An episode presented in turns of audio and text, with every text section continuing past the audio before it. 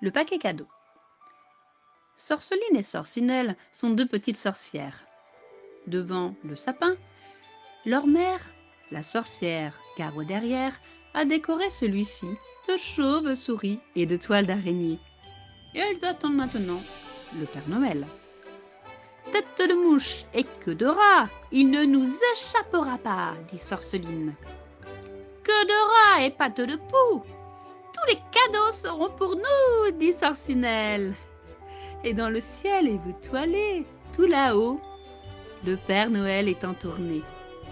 Dans son traîneau, il a déposé les cadeaux bien rangés et emballés.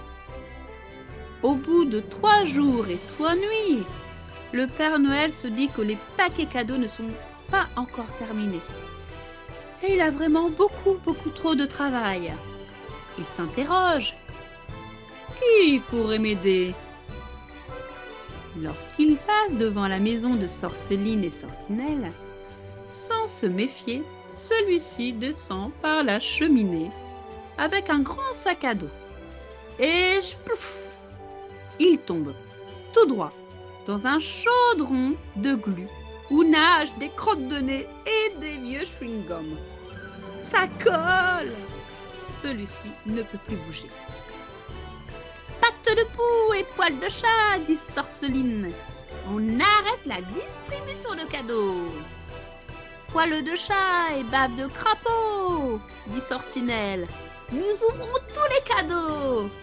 Les deux sœurs s'y mettent à pleine joie malgré les menaces du Père Noël qui leur dit plus jamais, plus jamais il ne passera ici, elle déchire les paquets.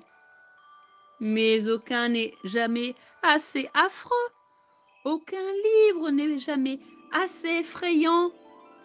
Alors, les deux petites sorcières sont bien déçues. Et alors, elles sont en colère, elles jettent tout.